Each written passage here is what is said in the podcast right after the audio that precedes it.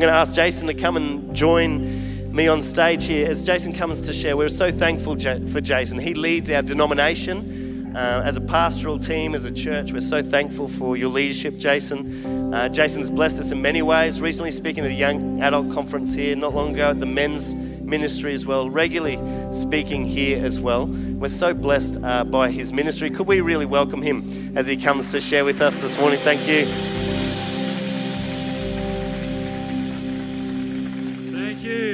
Good morning, Bridgeman. It's great to uh, be here. I always love uh, coming here and just worshipping uh, with you. I'm so blessed by uh, Haley's testimony uh, this morning. That'll just encourage me. Thank you, Haley. Just hearing what God has done in your life for months to come. Uh, it's great to just see the, the way that God works in our hearts and lives. And I pray this morning that this, this message that God's put on my heart, ministered to me with, uh, will minister to many of you in the situation that you are walking through. Little uh, family photo, little family update since I was here last. I put that photo up uh, on the screen. I actually gave it to the guy at the Young Adults Conference four weeks ago uh, to put up on the screen. And he says, oh, I was, I says, I'm surprised surprised you have kids so young. What, what, what he wanted to say but didn't know how to say it is, you look far too old to have kids uh, that, that young. Well, it's true, we are.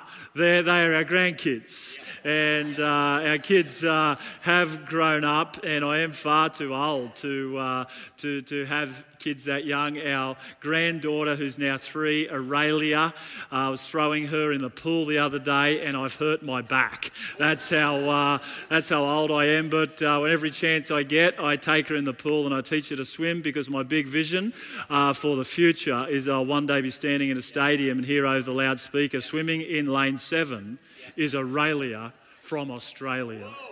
So the Olympics, the Olympics is coming up please uh, pray with me. And they, they, gave our granddaughter this beautiful name, uh, like Aurelia. And then just six weeks ago, we had our first uh, grandson, same daughter, and they called him Freddie. Aurelia and Freddie. That's trouble coming.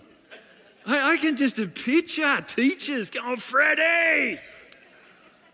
I'm, uh, I'm looking forward to him growing up. I love him already and looking forward to getting to wrestle him in uh, years to come. I reckon every Freddie is a wrestler.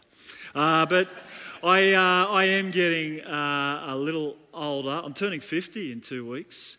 And uh, people say, What's it going to feel like turning 50? I go, I'm a grandpa. You know, I'm, I'm a grandpa. Turning 50 is nothing. Oh, thank you. Very kind.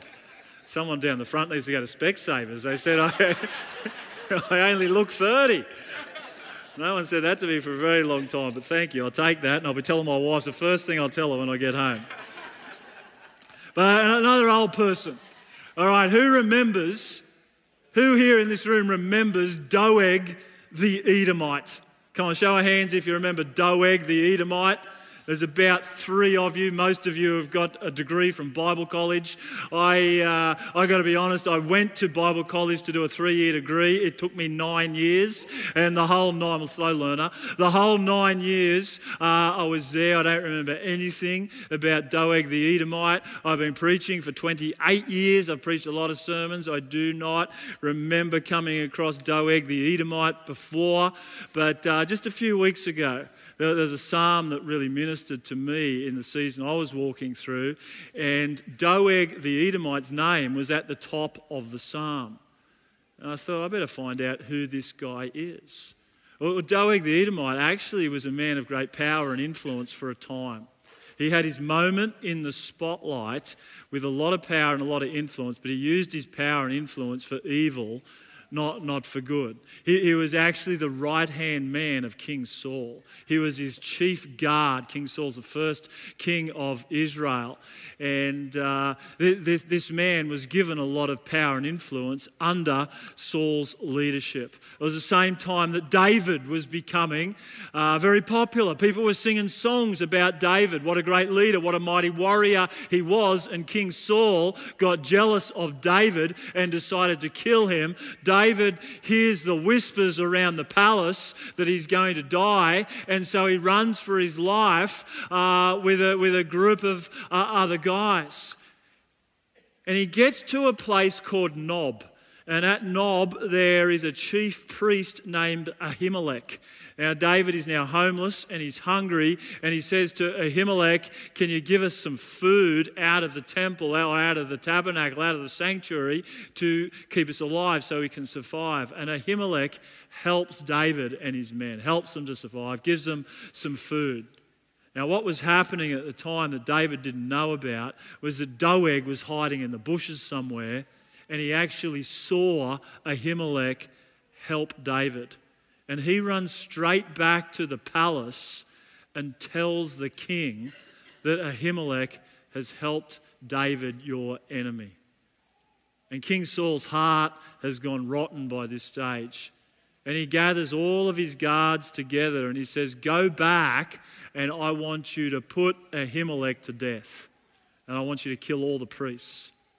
And all of the guards refuse to do it. They actually refuse to put God's people to the sword, except for Doeg.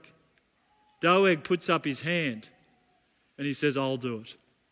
And he goes back to Nob and he kills Ahimelech. He kills 85 priests. He kills all of their families, their wives, their children, and all of their livestock. This is a bloodthirsty man. This is a selfish man. This is a man that is unjust.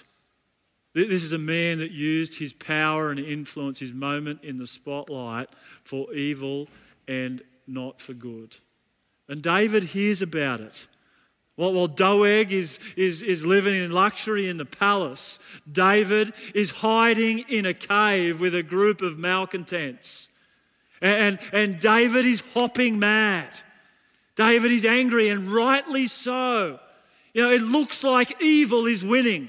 It looks like injustice is actually going to have the final say. Just because this man helped him, a whole village has been wiped out. And David is angry, and he had every reason to throw his toys out of the cot and go, That's it, I'm giving up on God. I'm just going to go and do my own thing. You know, I'm not going to pursue the call of God on my life.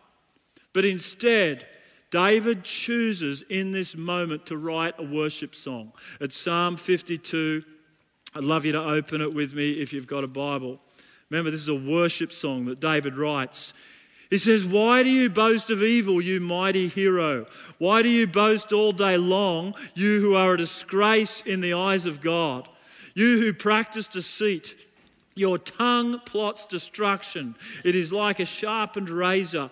You love evil rather than good, falsehood rather than speaking the truth. You love every harmful word, you deceitful tongue. Surely God will bring you down to everlasting ruin. He will snatch you up and pluck you from your tent. He will uproot you from the land of the living. This is a worship song. In our context, it's kind of like, you know, shine, Jesus, shine. Kill this lousy dog named Doeg. Blaze, spirit, blaze. Set Doeg on fire. Uh, amazing grace, how sweet the sound, but please do not save a wretch like Doeg. It's a little different to some of the worship songs we sing today. It's actually a, a psalm of wisdom and folly, of wisdom and foolishness.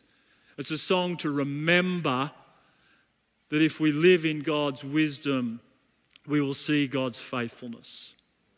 And if we choose to live in foolishness and folly, there will be a day that it all comes to an end. We will be uprooted. If you skip down to, to verse 8, David says this But I, in the midst of all this disappointment, in all of that's happening around me, all of the destruction that's happening in the world around me, in, in everything that's come crashing down, in the midst of all this bloodshed, he says, But I am like an olive tree flourishing in the house of God. Can everyone say flourishing? Flourishing. in the house of God. I trust in God's unfailing love forever and ever. For what you have done, I will always praise you in the presence of your faithful people, and I will hope in your name, for your name is good. That word flourishing just jumped out at me when I read it a few weeks ago. Flourishing. It kind of sounds more like a talk for the Wonder Women's Conference than it does for someone who normally talks about Jesus the bloke. But it's a word that's really ministered to me as I read this psalm. Flourishing means living. Flourishing means what is living is actually growing. Flourishing means that what is living is growing and it's fruitful. There's a fruitfulness. And David says, I am flourishing in the midst of destruction and disappointment that is happening around me. I'm still flourishing in God. There's another word that got used a lot in the last two years, not necessarily in the church, but in our culture to describe our emotional state. It was the word languishing. A lot of people during the pandemic, you know, found themselves languishing. It's kind of the opposite of flourishing. It means lacking life and vitality, lacking energy, lacking hope for the future, you know, lacking, you know, new life. We are languishing in the circumstances that we are living in. As I read this psalm, I just felt like God was saying that He wants to move some of us from a state of languishing to a state of flourishing. He actually wants to move His church from a place of languishing to a place of flourishing. Because the heart of God for all eternity is for human flourishing. From beginning to end, God has always been about human flourishing. His heart is for you to flourish. Can I hear an amen? His heart is for you to flourish. You've already been prayed up here this morning. He is for you and He is not against you. His heart is for you to flourish. His heart is for your family to flourish, and His heart is for His church family to flourish. It's the heart of God for human flourishing. And David gives us some understanding of how to flourish in the midst of disappointment, in the midst of heartache, in the midst of grief, in the midst of injustice in the world. He gives us some clues as how to flourish. Firstly, he says, flourishing requires planting. He says this He says, I am like an olive tree flourishing in the house of God. This is uh, my olive tree. I uh, bought it from Bunnings a few weeks ago. I walked in and I said, uh, I'd like an olive tree about six foot tall, just so it could stand next to me on stage. And they said, No worries, that'll be 500 bucks. Uh, I said, Mate, I'm a Baptist, not a Pentecostal. He says, 500 bucks? He says, he says, I don't care what you are. It's 500 bucks. And I said, Well, if you've got a little one that can go on a table and stand next to me. He said that'll be $59.99. This is my $59.99 olive tree, and I'm, I'm no green thumb, as you can possibly uh, tell. I haven't been to too many nurseries, but I know that for an olive tree to flourish, it needs to be planted. This is what it says it says, olive trees flourish where there is good drainage, cool winters, and hot, dry summers. I'm not sure it's really going to flourish in Brisbane, but anyway, incorporate this exotic beauty. He was happy to take my $59.99 anyway. Incorporate this exotic beauty in your garden to capture the tantalizing flavours of the Mediterranean, and you'll be able to enjoy these sensational olives with a drink or two. Obviously, not a Baptist olive farmer, and a tasty antipasto platter of breads, meats, and cheeses. I am going to go home tight. I'm going to go home and plant this $59, you know, tree. Because if an olive tree is not planted. It doesn't matter whether you watch uh, Better Homes and Gardens every weekend, you know it's not going to grow. It's not going to flourish. It's not going to be fruitful if it doesn't put down roots in soil. For an olive tree to flourish, it must be planted. I hear kind of people saying, and I think it's been accentuated in the last couple of years, you know, I don't have to go to church to be a Christian. You know, I don't have to be planted in a local church to be a follower of Jesus. And I guess it might be true.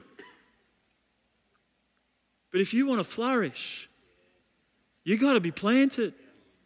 You've got to put down roots. I, want to encourage you. Maybe this is a season for some of you where your church attendances have been up and down, and it's just time to draw a line in the sand and go, okay, new season.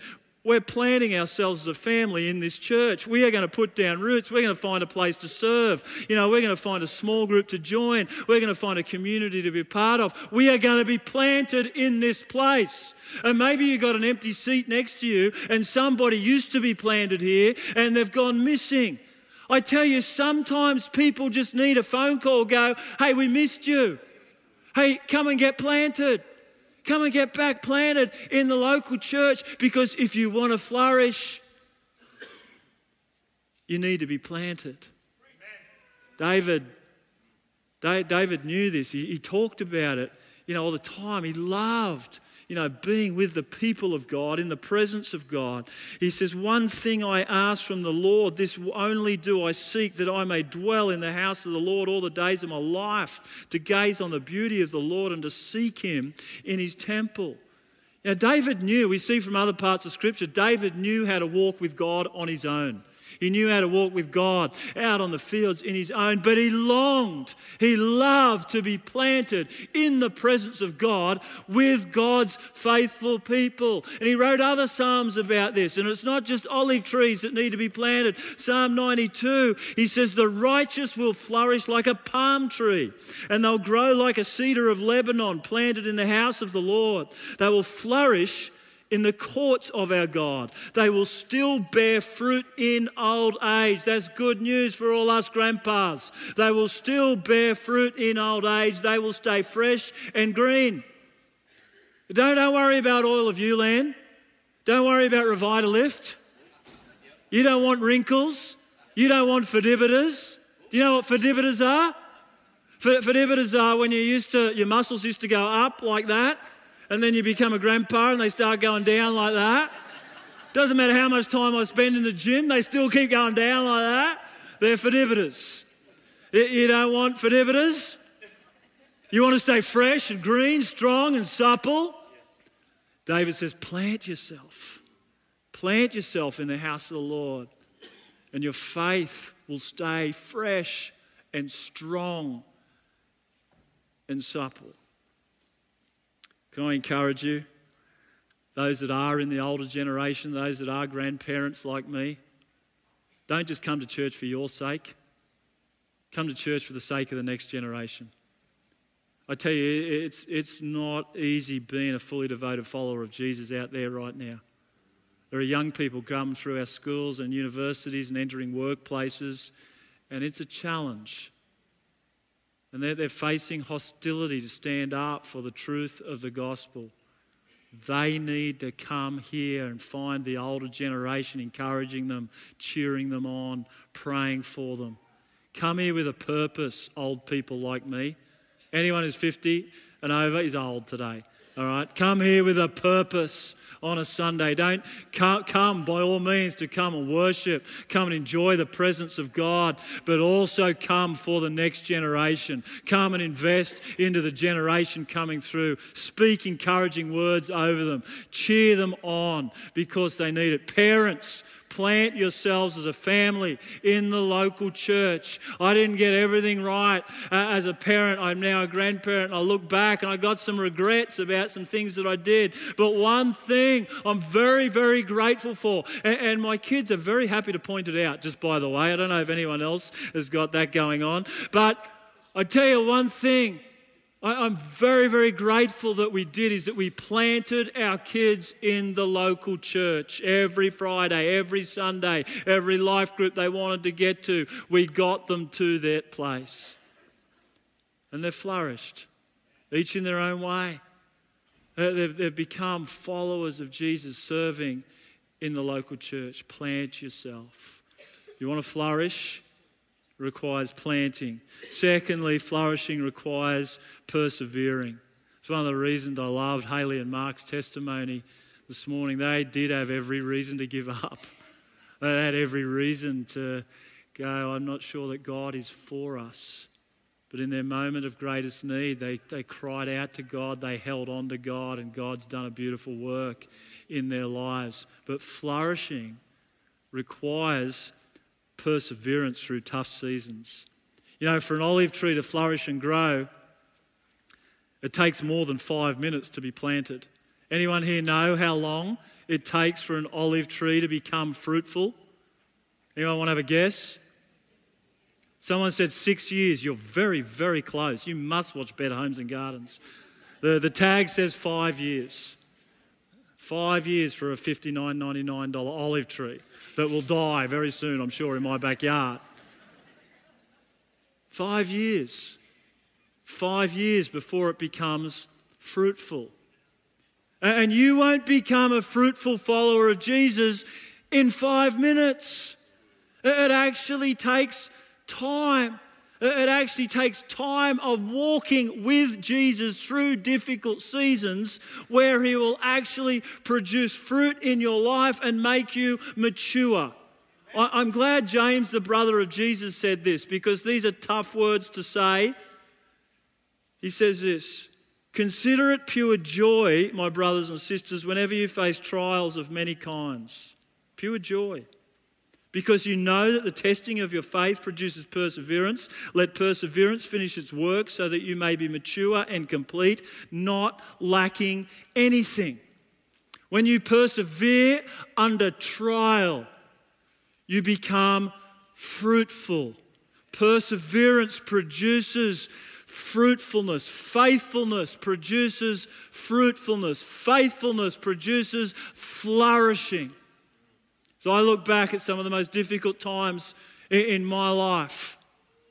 They were the times where God produced something good in me that is still being fruitful today. You know, and I started in ministry in Sydney, actually, in a different denomination. And uh, we were leading in a, a, local church in the western suburbs of Sydney, and we loved it. We are very involved in the community. We actually thought we were going to be there for the rest of our lives. I was riding my bike through the bush one day and I felt like God say to me, It's time to leave all that you currently know behind. And I argued with God for 10 months. Give me a little show of hands if anyone else has ever argued with God. Okay, four of us, good. I argued with God for 10 months until I eventually gave in. I surrendered to what I believed He'd said to me.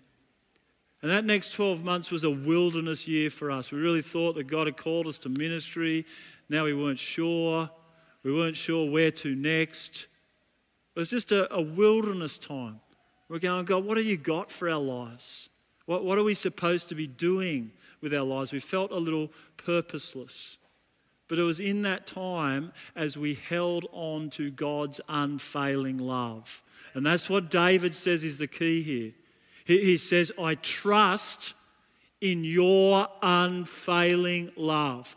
Even though there's difficulty happening around me, I choose to trust in your unfailing love, your forever love, your love that'll never let me go. And as we just held on to God's love in that season, He clarified the call for us. He clarified, He made it clear what our purpose was for the future. And that's what landed us in Queensland. What's landed us becoming baptized practice because in that wilderness time it's become incredibly fruitful for us. God has brought about a fruit from that season I never in my wildest dreams would have imagined I was here doing this today and speaking from the position that God has entrusted me with.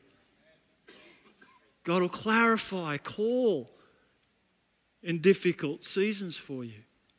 About five years later, I ended up as a senior pastor at Gateway, and there's a bunch of people in the church who thought I was too young and couldn't do it. And so I was doing everything I could to prove them wrong.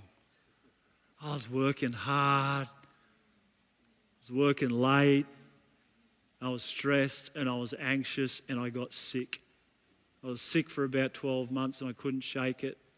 And I was at a prayer meeting one night. It was quite a big prayer meeting. A lot of our church was there. I was down the front row where Andrew's sitting, and it was my turn to get up on stage and to lead the prayer. And I just couldn't. I started to feel the weight of my sin. I started to understand how much it grieved God that I was leading out of my own strength, my own wisdom, my own understanding, and I was just leaving Him out of the picture.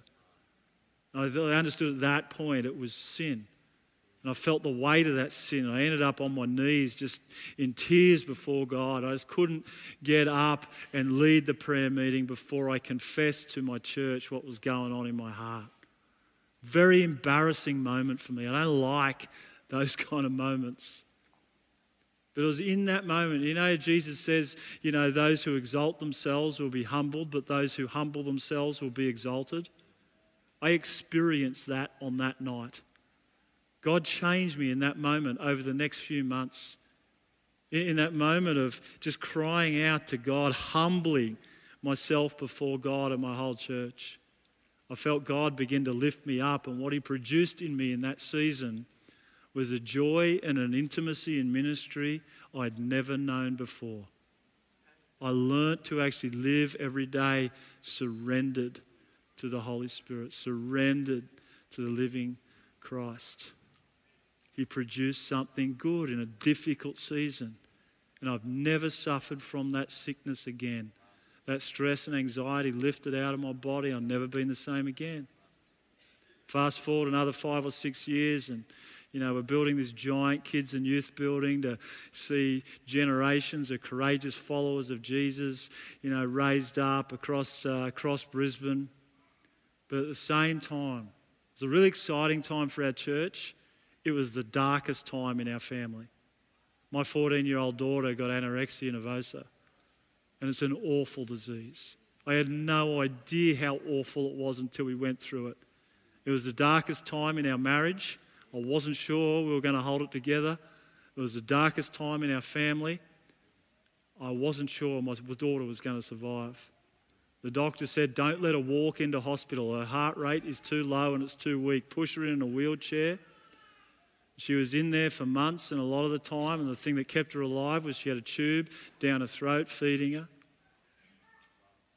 The worst moment was the moment I went to visit her on my own without my wife, and Bronte got very agitated and she started screaming.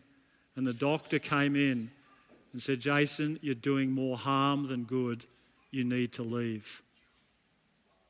I'm not only a dad, but I'm a pastor. I do this for a living. It's kind of, I'm a professional at visiting people in hospital. And I get sent out. And it was a number of weeks later that God gave both Susan and myself, you know, individually this picture of us baptizing Bronte, just like Haley was this morning and her sharing her testimony. And we just held on to hope. We held on, as David said, to, to God's good name. We held on to his unfailing love. We just held on, believing that God could bring a breakthrough one day. In that moment, God produced in me a new understanding, a new way of knowing the Father's voice.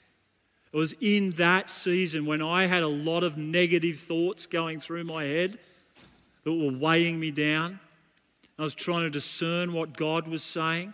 It was in that season that I learned that the voice of our Heavenly Father will never push us away, but will always draw us close. Some of you need to hold on to this this morning. You need to take hold of it this morning. The voice of the Father will never, ever push you away.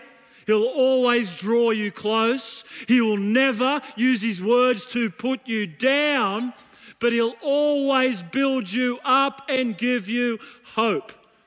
And it transformed my life in the darkest season of our lives. And I've got to teach that to hundreds, probably thousands of people since. God produces fruitfulness when we persevere with Him and we hold on to His unfailing love. Let me give you a little good news story. That's now seven years ago. Today, my daughter is so strong, she's competing in a statewide CrossFit competition on the Gold Coast, and she's coming third out of 84th, I think, out of 80 something people in her category. God can transform lives. Flourishing requires planting, and flourishing requires persevering. If you are going through a difficult time right now, God has not given up on you. If you're going through a difficult time right now, God is producing something good in you. That's what he's like. Lastly, flourishing flows from praising. David says, For what you've already done, I will always, everyone say always, always. I will always praise you. That's a big statement. I'll always praise you in the presence of your faithful people.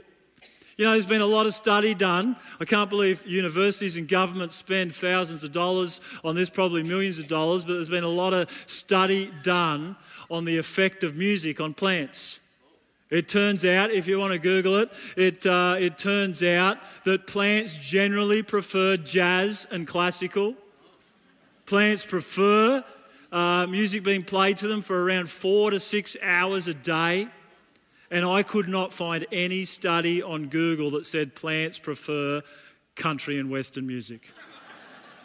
or that they flourish listening to rap music. All right, it's been scientifically proven. But David says, When I sing praises to you in the presence of your faithful people, I flourish in my faith. I flourish. We don't praise because our life is going smoothly. We don't praise because all of our kids are behaving the way we want them to. We don't praise because our bank balance is soaring. We don't praise because all of our problems are disappearing. We praise because when we were deserving of death, the creator of the universe, the maker of olive trees, the one who threw stars into space, came to earth in bodily form, and the same arms that stretched out to throw stars into space were stretched out and nailed to a tree that he created. The one who had committed no sin became sin for you and me so that we could become the righteousness of God. We could be right with God God. We praise because on the third day, when the women went to anoint his dead body, they could not find his body. Instead, they found angels who said to them, Why are you looking for the living among the dead. He is not here, He is risen. We praise because Jesus Christ came to earth to die on a cross, and on the third day, He rose from the dead and He's alive today. We praise because Jesus is the same yesterday, today, and forever, and He is worthy of all glory and honor and praise. Amen if He never does another thing for us in our lives, that's enough to praise Him always. David learnt how to praise in a pit. He knew how to praise in a cave. He knew how to praise when his kids were going off the rails. He knew how to praise when he was getting chased around the country by a bloodthirsty king. He, he knew how to praise, even in his darkest moments, when he's confessing his sins to God. David wrote 73 psalms of praise to God, still being sung today. We don't sing Psalm 52 very often, it's a bit weird, but David says in Psalm 119, I will praise you seven times a day. I don't know if there's anything magical about seven times, but I just feel as some of us here today might need to put that into practice. You might need to just put a reminder in your phone. You don't need to call the whole band up, but you just simply need to stop and praise God for what He's done because praise ushers us into the presence of God. Praise takes our eyes off of our problems and on to the power of God. Praise is powerful. Flourishing in our faith flows from praise. And David knew how to praise God on his own, but he knew there was something powerful about praising with in the presence of faithful people. You know, it's like when we come to church and we're sitting next to Freddie and we know that Freddie's health is failing, and yet Freddie's still praising. It puts faith in our hearts. When we're sitting next to Stella and we know Stella's story, you know, someone who should have loved Stella has actually really badly damaged Stella, and yet she's still choosing to praise God. It fills our hearts with compassion and with faith. When we're sitting next to Wally, and he's such a Wally, we can't see the words because he's, you know, he's so big and tall in front of us. But we see Wally lifting his hands in praise to God, and we know he's just lost his job. It fills our heart with faith that God is a provider, that God is able, that God is able to do immeasurably more than all that we ask or imagine. Flourishing flows from praising. The question this morning do you want to be a Doeg or a David? Do you want to flourish or do you want to languish? Selfishness and evil may shine for a time, but God is faithful. God will not allow it to last forever. Does anyone know how long an olive tree lives for? Someone was close with six years to fruitfulness before. Whoever that was, have another guess. How long does an olive tree normally live for? Ten's a bit more than ten. I heard a thousand somewhere. You know the average? The average lifespan for an olive tree? 500 years. You know, the oldest living olive tree in the world today, the Al Badawi olive tree in Jerusalem, it's somewhere between two and 5,000 years old. They know it's at least 2,000 years old, but they're not sure how far beyond that. It was planted before Caesar Augustus issued a decree for those born in Bethlehem to come home. It was planted before our Saviour was placed in a manger. It, it, was planted before Pilate washed his hands of his innocent blood. It was planted before the church was birthed. It was planted before Emperor Nero tried to wipe out this little fledgling church and tried to uproot it and to destroy it. It continued to flourish through that season and it flourished through the dark ages, the middle ages. It flourished through the enlightenment. You know, it flourished as, as evil kingdoms rose up and and shed blood and injustice was done around the world. It continued to flourish through every pandemic and every plague. It, it flourished through World War I and World War II. It flourished through Y2K. It made it into the next millennium. And lo and behold, it is still flourishing after COVID 19. Our God is a God who loves human flourishing. He loves his people to flourish. He loves his church flourish. You know, David flourished. David, three people in the room remembered him. Sorry, Doeg, three people in the room remembered him. David flourished through difficulty. He was planted, he persevered, and he praised God like no one that's ever lived, probably. He was a blessing to his nation while he lived and long after he died. David was a giant killer. When everybody in the community was looking at the giant coming against them, causing them harm, and went running, David walked out into battle with a sling and a stone and a trust in Almighty God. And we got all sorts of metaphorical giants out in our community today giants of injustice, giants of unbelief that have got people running scared. We need Davids to be raised up today. We need to be Davids in our church, in Bridgeman Baptist Church, to be raised up, to actually trust in the immeasurable power of God, to slay giants that are hurting people in our community. Know, David was a songwriter. He wrote songs of praise that are still being sung today. And I, I got this prayer in my heart. I cannot sing in tune. I, I cannot play an instrument.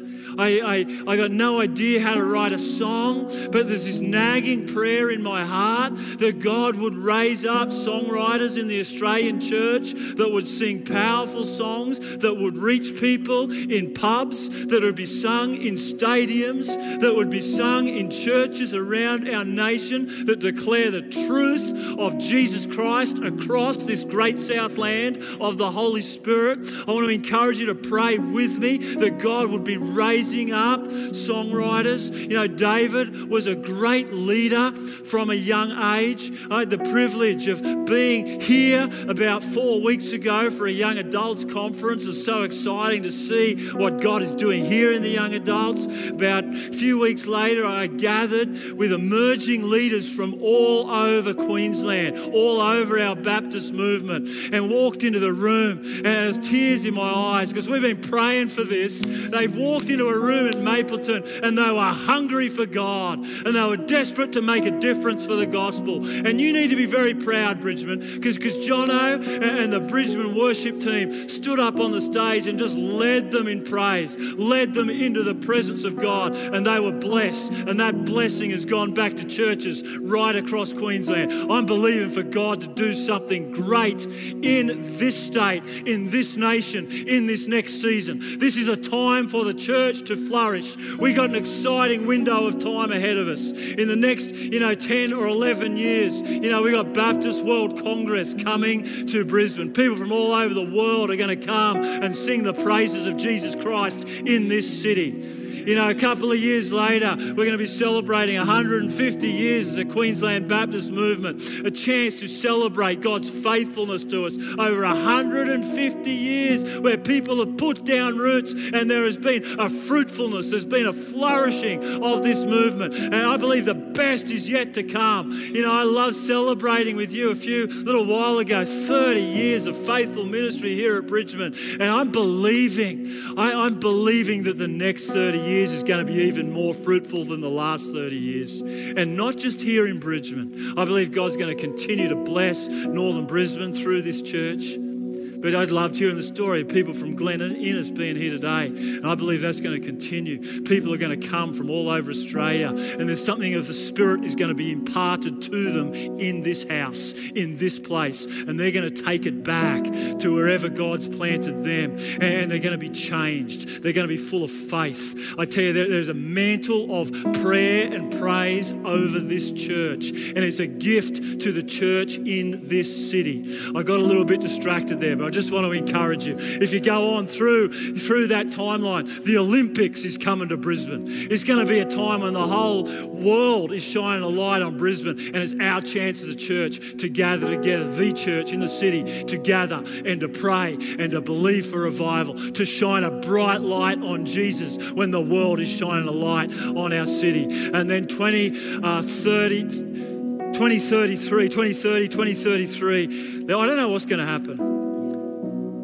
It's going to be 2,000 years since the death and the resurrection of Jesus Christ. It's a time, it's a time for the church worldwide to celebrate and to give thanks. I believe there's a fruitfulness that will come. Hey, this is an exciting season for our city. It's an exciting season for the church in our city. I believe God is calling us to be planted in His local church to persevere through difficult times, and they'll keep coming, and to choose to praise Him always. Choose to trust in His unfailing love. Amen. Hey, I'd just like to pray for a bunch of people. If you're here this morning and you're just saying, Today I'm deciding, I'm deciding to persevere through my difficult time. And I'm choosing to praise God right now. I'm choosing. I'm, I'm bringing a sacrifice of praise, a discipline of praise. Because I trust in God's unfailing love. I don't know what you're walking through in your, in your family, in your health, in your circumstances around you. But today is just a day to say, hey, I'm persevering. I'm not giving up. I'm choosing to praise. If that's you, can I just get you to stand where you are? Just open your arms. I just want to pray a blessing over you. I want to pray that God would strengthen you.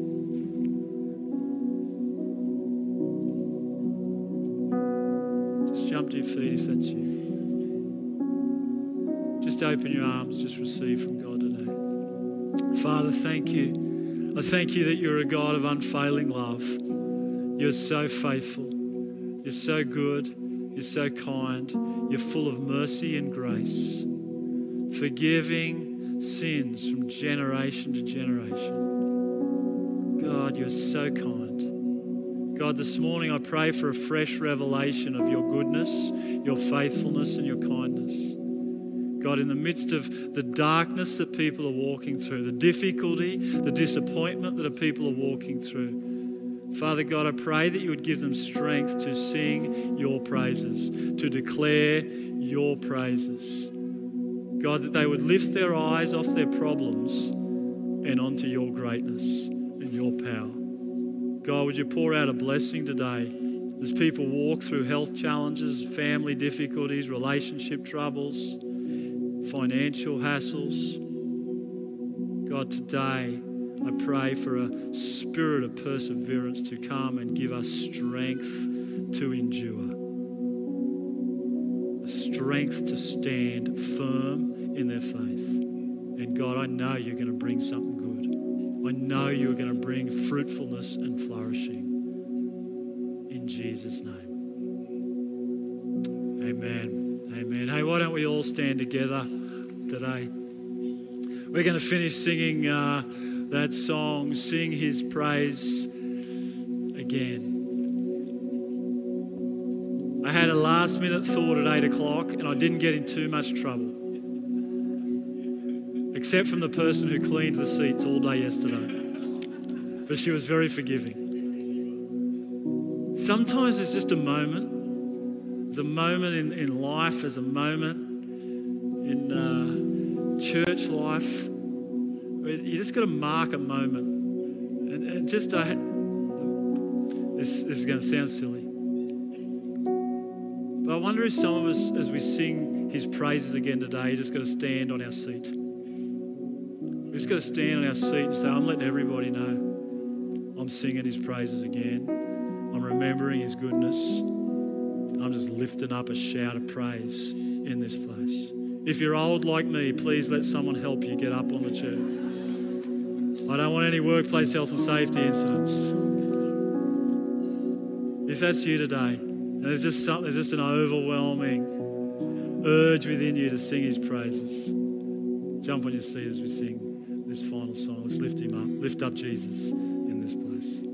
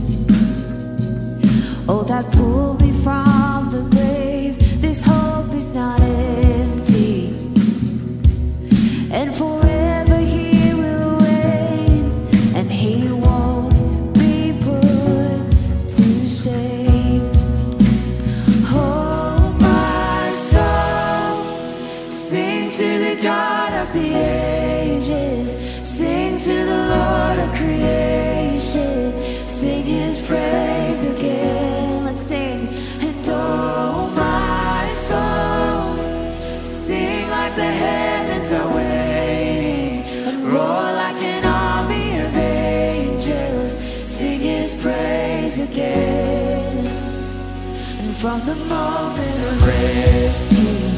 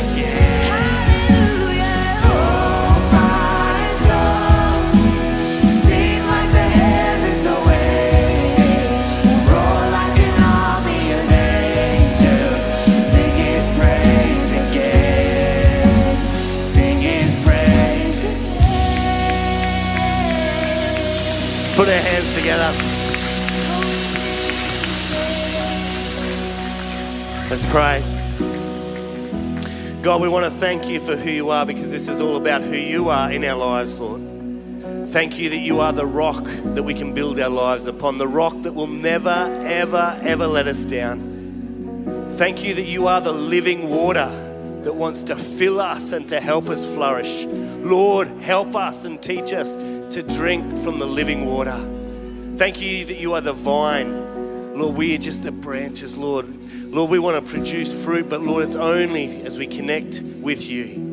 Lord, help us to trust you. Help us to untrust, to trust your unfailing love in our lives. Lord, as a church, draw us near to each other and draw us near to you. Thank you that you are the God who welcomes us. Your arms are drawing us closer, not pushing us away, but drawing us closer. And Father, thank you for the strength that comes from you. And Father, I want to pray for each one, Lord, maybe this morning acknowledging their need for you, particularly in this season. Lord, that they would know the strength that is known in you, a strength that is beyond them, a peace that is beyond them, a peace that comes from you. Lord, thank you that you never change through the ages as well.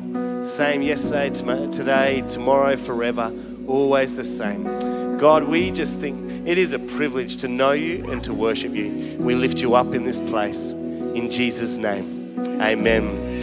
Amen. Please be seated. How good has it been to be together today? Could we put our hands together for Jason sharing with us this morning? I also just want to say if we can pray for you, particularly this morning, we would love to pray for you. There's a prayer team will be here ready to pray for you. If you're new, we'd love to meet you in our welcome lounge as well.